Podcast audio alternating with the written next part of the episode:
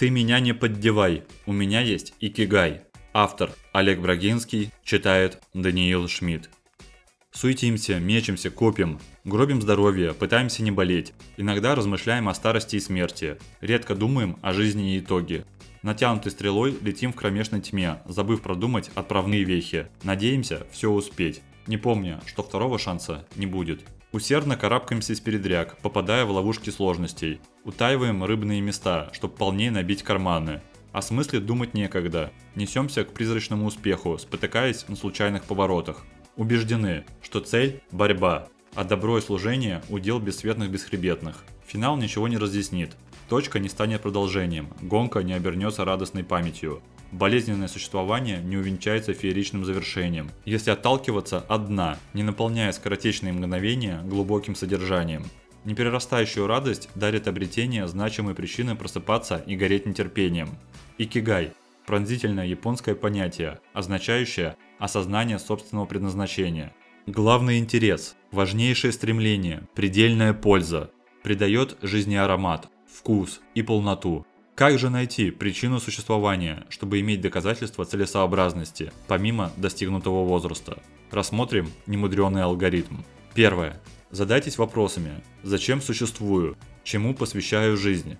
Кем вижу себя в далеких мечтах? Приучитесь размышлять над ними ежедневно. Спокойно, без паники. Ответы будут ускользать в лабиринте спутанных мыслей. Второе. Расчертите лист на 4 квадранта. Первый. Умею делать. Могу. Второй. Люблю делать. Хочу. Третий.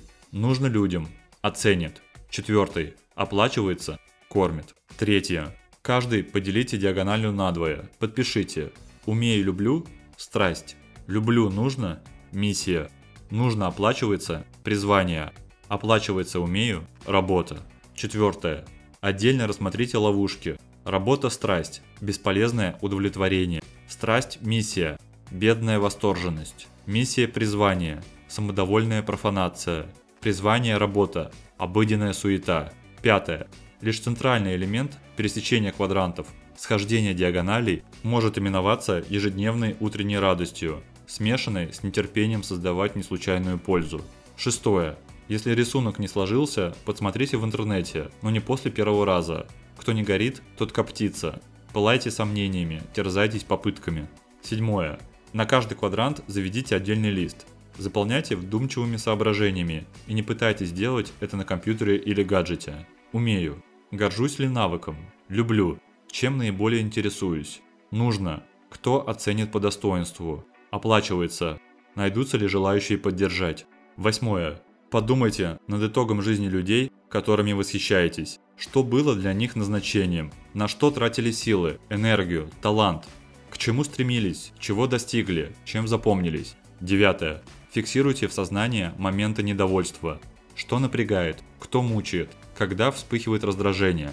Докапывайтесь до причин, неустанно разбирая истоки сомнений и неустроенности. Десятое. Следите за режимом дня, высыпайтесь, ешьте в меру. Не геройствуйте в тренировках и физическом труде. Берите посильные веса, избегайте перенапряжений и истощений. 11. В толпе отыскивайте горящие глаза, ищите пробивных харизматиков, рвущихся к осознанным рубежам. Поверяйте намерения, лозунги и действия на целостность и непротиворечивость. 12. Составьте список навыков к обучению, приступайте к поиску вдохновляющих книг, продвигающих статей, прикладных видеороликов. Немедленно пробуйте себя в иных ролях, других ипостасях. 13. Усыпите здравый смысл, боритесь с банальными отговорками. Зря что ли столько лет учился и работал по специальности. Промедление усиливает слабоволие. 14. Задумывайтесь, чьи достижения разодоривают, вызывают зависть, мотивируют вскочить. Смогли бы повторить? Хотели бы оказаться на месте героев? Почему не опередили и позволили обойти? 15. Узнайте у других мнение о вас. На кого из литературных или жизненных персонажей похожи? Первые прилагательные, всплывающие в мозгу при вашем появлении. Проанализируйте. Повторите с глаголами и существительными, но с разными людьми. 16. Подумайте, кем хотели, чтобы стали дети, внуки, правнуки. Почему бы вам не реализовать честолюбивые мечты, приберегаемые для потомков? Гоните возражения прочь, умите дрожь колен. 17. Вспомните, за что вас хвалили близкие и незнакомые. Чего не хватает миру, чтобы стать лучше? На какую помощь рассчитывали сами, но так и не дождались участия, сочувствия, поддержки? 18.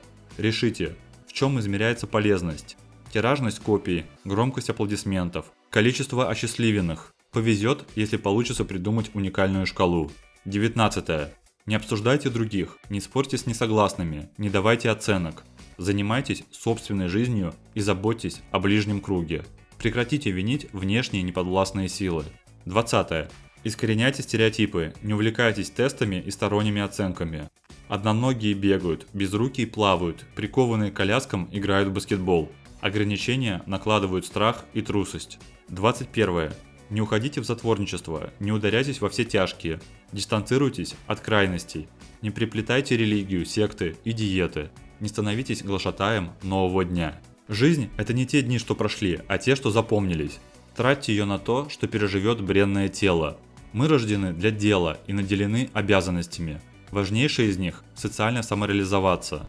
Высший позор – не понимать назначения, не взращивать плоды, не оставлять следов. Смысл должен быть найден, но может быть и создан. Состояние пустоты – беда не образованных, а безразличных. Оглянитесь, присмотритесь, приблизьтесь. Не стреляйте издалека, заранее оправдывая промах. Требуйте большего от себя, прочих же оставьте в покое.